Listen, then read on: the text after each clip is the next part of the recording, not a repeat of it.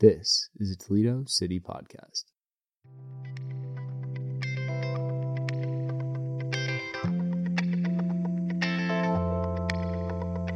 Welcome back to season two of the Toledo City podcast. My name is Al Jacobs, recording from the Toledo Lucas County Public Library's brand new Mott Branch on Dorr Street. I'm here with acting director of Toledo Lucas County Public Library, Jason Kucsma. Jason, welcome. Thanks. Thanks for having me. So, um, we're here at the Mott branch. It's just been newly reopened. The main branch downtown is undergoing significant renovation, scheduled to open September 28th. These are both major investments in library infrastructure in Toledo. Mm-hmm. What does it say about the community and its willingness to invest in libraries? Yeah, I mean, I think these spaces are they represent a hub for community. One of the things when we talk about the public investment in libraries, our, a lot of people don't realize Toledo Lucas County Public Library is funded 50% through local property taxes and about 50% through a public library fund that comes from the state. Nearly, well, over $5 is returned for every dollar that's spent on public libraries. Um, and so we think that's a pretty good investment. And, and these renovation projects, three came together the Sylvania renovation, the Mott Branch construction, the main library renovation.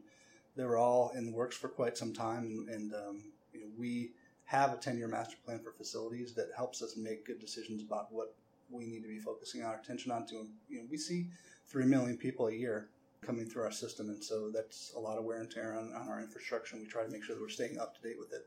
I, you know, when I came here to be the deputy director for Clyde Scoles, I didn't realize how much focus we would have on, on our buildings and our infrastructure and knowing that we're trying to anticipate how people are going to want to use a library in the next 10, 20, 30 years. We try to build flexibility into the work that we're doing. So you've been here for the last four odd years, right? Right. And before that, you were in New York. Before that, you were in Arizona getting a master's in library science. What brought you back to Toledo? Yeah, I was, you know, had done some work here in Toledo before where I was running a nonprofit organization and, and, publishing a magazine and, and, decided that my plan B was to go back to library school. A lot of people don't realize you need to get a master's degree in library science to become a librarian. So left to get that degree and was in New York City running a nonprofit organization that provides services for the different types of libraries in, in New York City and got the call about the deputy director position that was open here. I had been interviewing for other public library director positions and was really intrigued by the idea of coming back to Ohio. It's a place that I left here in 2005. I grew up in the east side suburbs of Cleveland, so I'm Midwestern through and through, and got a call about this deputy director position. And you know, by December of 20, uh, December 2014, um, had agreed to take this position and come back. And it was it was exciting because I think there's so much change that's happening here in the Toledo area, and I'm glad to be part of it. I mean, leaving in 2005 and coming back in 2015 is so much different than uh, it, so much change had happened, and even so much has happened in the last four years. To his credit, I have you know a debt of gratitude to Clyde Scoles, my, uh, my director, uh, our late director, and, and, sort of mentor of mine. He took, uh, I think, a calculated risk on bringing someone like myself in as his deputy director with a, a whole lot of public library experience. I had worked with them, a lot of them in New York City, New York Public Library, and Brooklyn Public, and Queens Public, all great institutions, but I would put Toledo Lucas County Public Library right up next to them. So it stacks up nationally. Absolutely, yeah. We have great infrastructure. We have tremendous amount of access to the libraries, plus the physical spaces specifically. I mean, we have 20 locations throughout Lucas County, plus mobile services that reach those people who aren't able to either make it to the library or aren't close to a branch you know, I've joked that it's sort of an embarrassment of riches because we do have, we're very fortunate. And it's something I spend a lot of time helping people understand and make sure that we're not taking for granted. Everybody these days has a smartphone.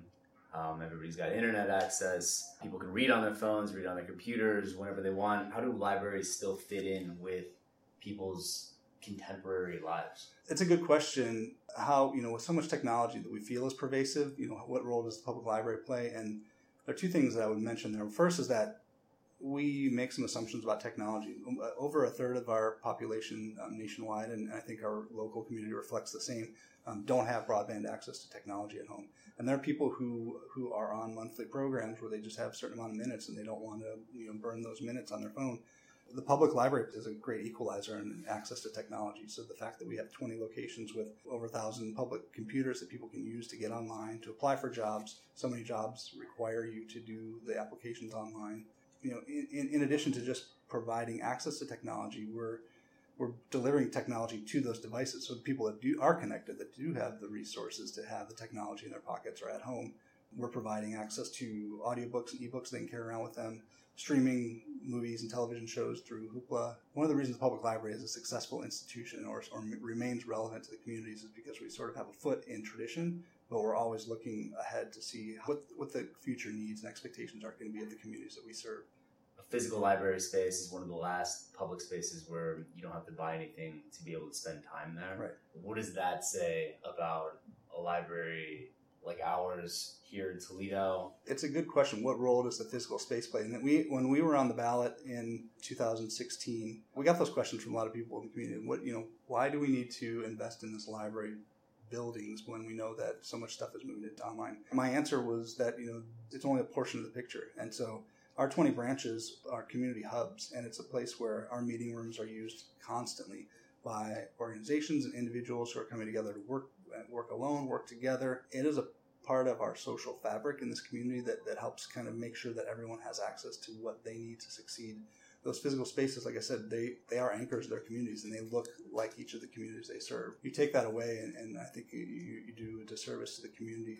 There's a book that came out recently called Palaces for the People by sociologist Eric Klinenberg that talks about the role that public infrastructure plays in leveling social inequality, um, addressing polarization in our communities. What are some of the other resources in the library that might be underutilized or people might not associate with this traditional aspect of like a limestone building yeah. library that is from the 40s? We're trying to kind of challenge people's perceptions of what the public library is and does.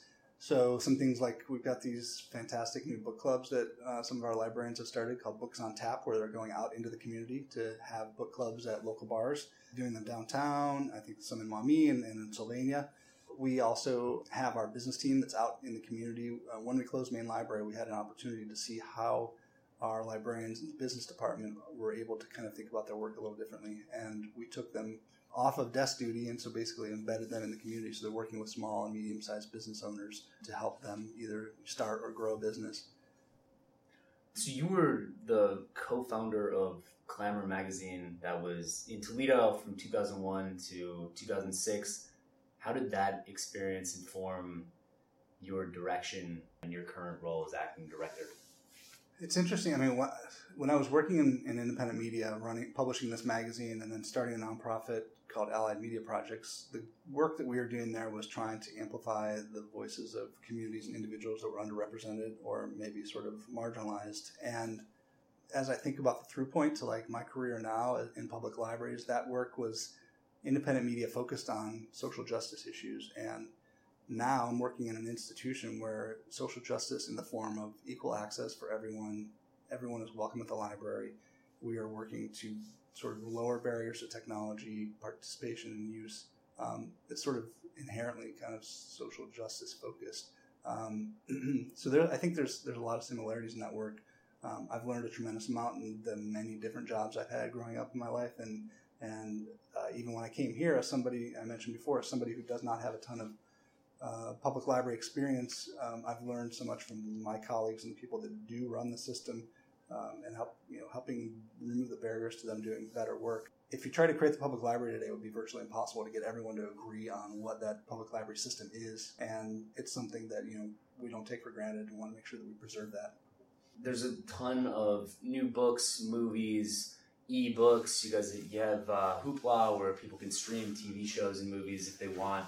Um, how does the copyright work for those kind of things where they're essentially available to the public, yet if somebody wanted to do it out of their garage or something, like it probably wouldn't be. Right. Yeah. So I mean, we have you've seen those little free libraries, those little book boxes that uh, I was joked that you know that little free library, um, unless it has a little tiny librarian inside it. It's just a box with books in it, right? I mean, they're, they're, they're lovely little community assets. But the library, we have relationships with publishers, and, and, and we you know have you know these models of business that allow us to borrow a copy and lend it out, you know, and, it's part of that copyright law. And to be honest with you, one of the challenges we're facing right now is the difficulties in dealing with publishers and pricing for digital content. And so we spend a lot of time trying to work with publishers to get them to understand the value of providing lower cost access to digital titles. They've got a long history of give, you know selling us copies that they know we're going to loan um, and that will be in circulation, and that tends to promote those books and it promotes more reading and it promotes sales of those books. They don't inherently see the same thing with digital content, and it's something that we struggle with. Library pays a lot of money per title for, for digital titles, and when we're often not allowed to lend them to multiple people at the same time. So it's still that's why when you want to borrow an audiobook, which you would think it's a digital file, how many you know that should be able to be used as many times as possible by as many people as possible.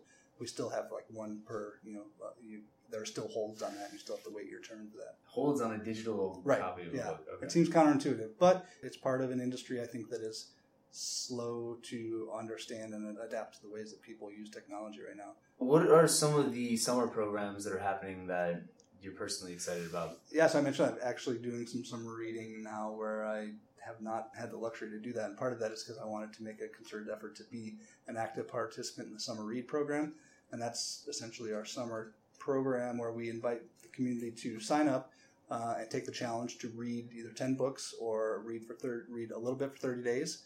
Uh, there are prizes along the way from the moment when you sign up to the midway point, uh, and then grand prizes for people that complete that. And the grand prizes include things like UT football tickets, London's tickets. Um, we've got some devices like the Amazon Kindle Fires and iPads, uh, and also a stay at the Cannaley Metro Parks treehouses, which is, seems to pique a lot of people's interest and excitement. And we've got over over twelve thousand people have signed up so far in the summer read. We usually try to shoot for around twenty thousand people by the end of the season, and, and summer read wraps up right around the beginning of August.